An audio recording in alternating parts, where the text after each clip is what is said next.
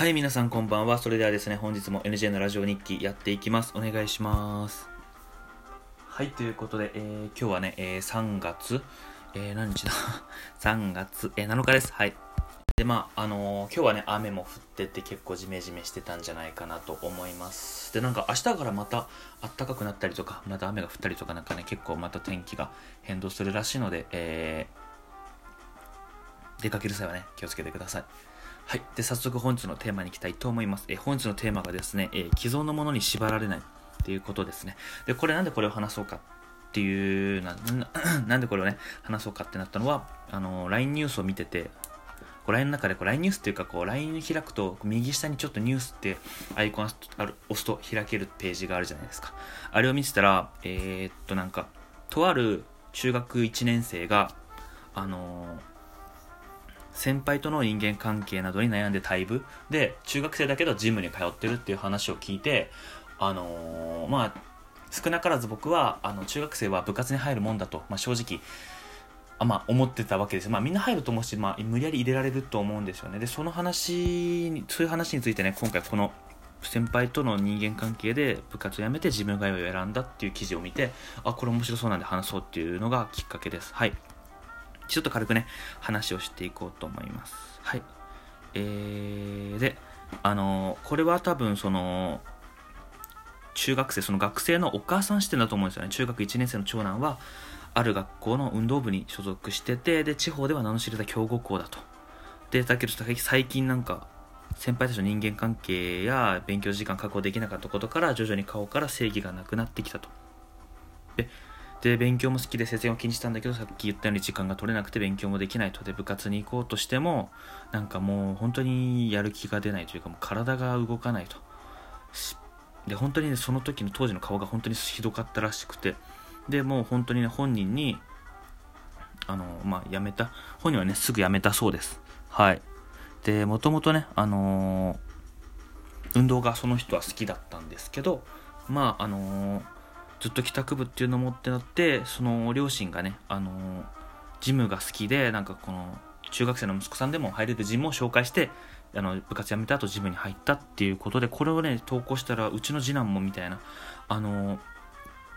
こう、なんて言うんですかね、こう、他に共感の声が、あの、あったんですよね。あの、まあ、中学生でもね、こう、教えてくれるジムとかの方が、まあ、一応安全だし、まあ、同じね、意味で体を動かすっていう意味では、まあ、ほぼ一緒なんじゃないかなと思うっていう気持ちも、うん、っていうのもあるしね。で、これの投稿を見て、やっぱり他の人も、やっぱりこう、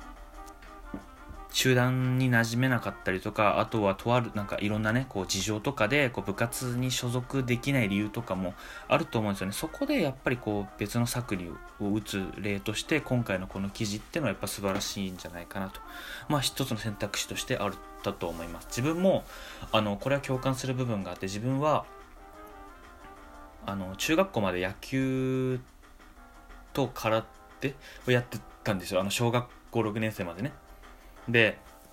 けど中学校部活動賞となって普通だったら多分野球部とか入ると思うんですけど野球部がそのコーチがいて外部コーチみたいなあの学校の先生じゃないんだけどちゃんと練習には来るコーチみたいな人がいてその人があんまり好きじゃなくてまたこの人と3年間やるのかって思うのもあれだったので部活は、ね、できたら入りたくなくてその空手は空手部がなかったのでこのままその道場にその通ってる方に行こうかなと思って先生に聞いてみたら、まあ、部活は入ってくださいみたいなこと言われてうーんってなったんですけど結局ねあの自分もどうせ続かないんでって言って入らなかったんですよ。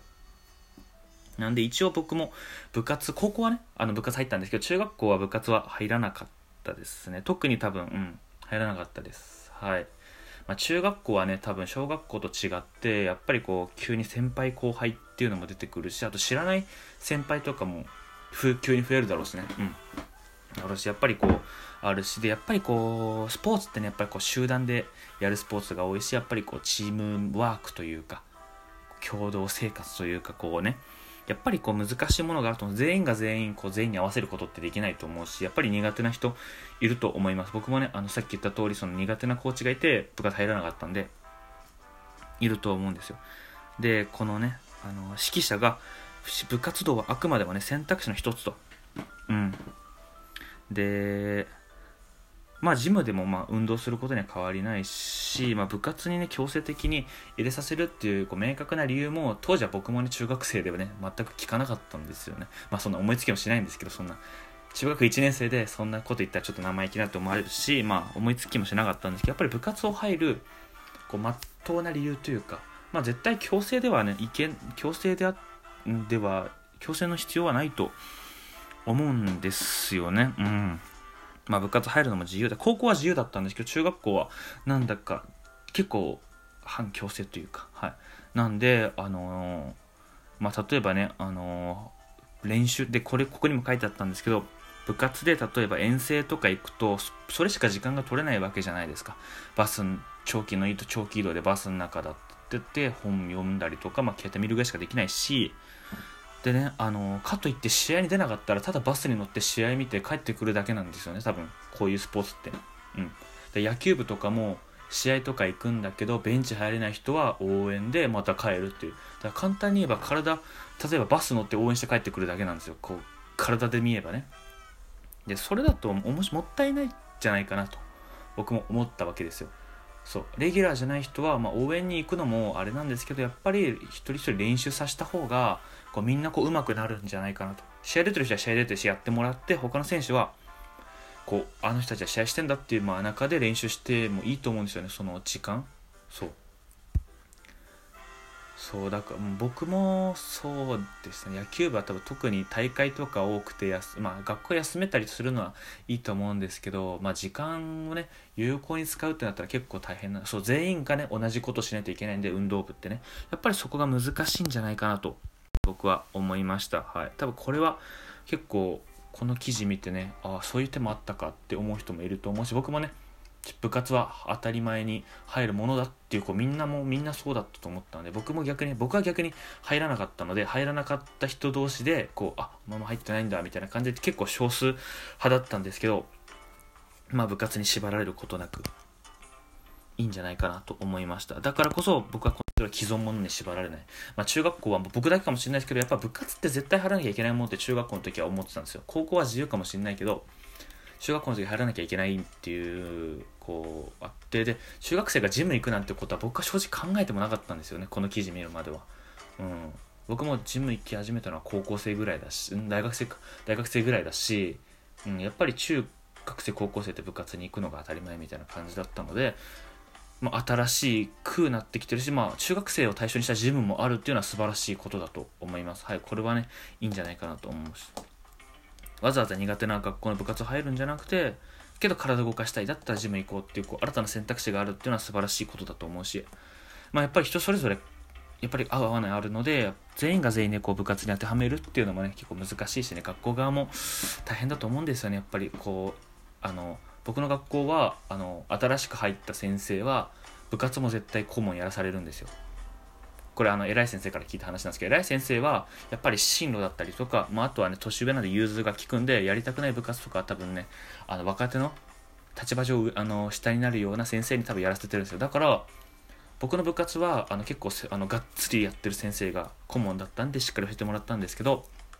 こう他の部活は全く経験ない人が顧問やったりとかで大会で引率してったりとかっていうのもあって、まあ、何やってんだろうなっていう感じはしたんですよね。うんっていうのもあったしやっぱりこう学校も大変なところがあるんじゃないかなと思うんですよね。やっぱりはい、まあ、人間関係ってかなり、まあ、しかもね中学生で人間関係って結構あの思春期とかね結構体も心もこうぐんぐん大人になってくる時期で結構こう多感な時期でもあるので、まあ、こういう記事を見てこうあのリンク載せときますのでもしよかったらチェックしてみてください。であの本当にねあのこういうの見てあの僕もって思ってくれたりとかこう結構ね自分のこの環境をいい方に持っていくのは全然いいことだと思うのでこういう記事はねあのどんどん紹介していこうかなと思います。まあ今の中学校僕はあんま知らないんですけどあの部活とかどうなのかね。まあ多分変わっていくんじゃないかなと思います。はい。ということで、え今回はね、え既存のものに縛られないというテーマでお話しさせていただきました。はい。でまあ特にねあのなんだろうね。まあこれから来4月から、まあ、高校生あた新高校生新中学生の方もねもしあの近くにいたりとかあの部活悩んでる方もいたら、まあ、こういうねジムもあるよと。別に別にあの部活が全てじゃないよってねこう言ってあげるのもまああの一つの手なんじゃないかなと思います。はいどっちみちね部活とかも多分お金かかるだろうしだったらジムの会費とかで、まあ、安く済ましちゃった方が全然いいと思うんですよね。ジム、まあ、安いとこだと月1万円もしないので。まあ全然いいんじゃないかなと思いますはいまあ、一応自分もね、あの、ジムに行ってるので、ジムは本当におすすめです。あの、施設、大きい施設によってはプールとかもあるので、本当にね、あの、一年中飽きずに運動することができると思います。はい、ということで、えー、本日はここまでにしたいと思います。えー、次回の放送でお会いしましょう。それでは、おやすみなさい。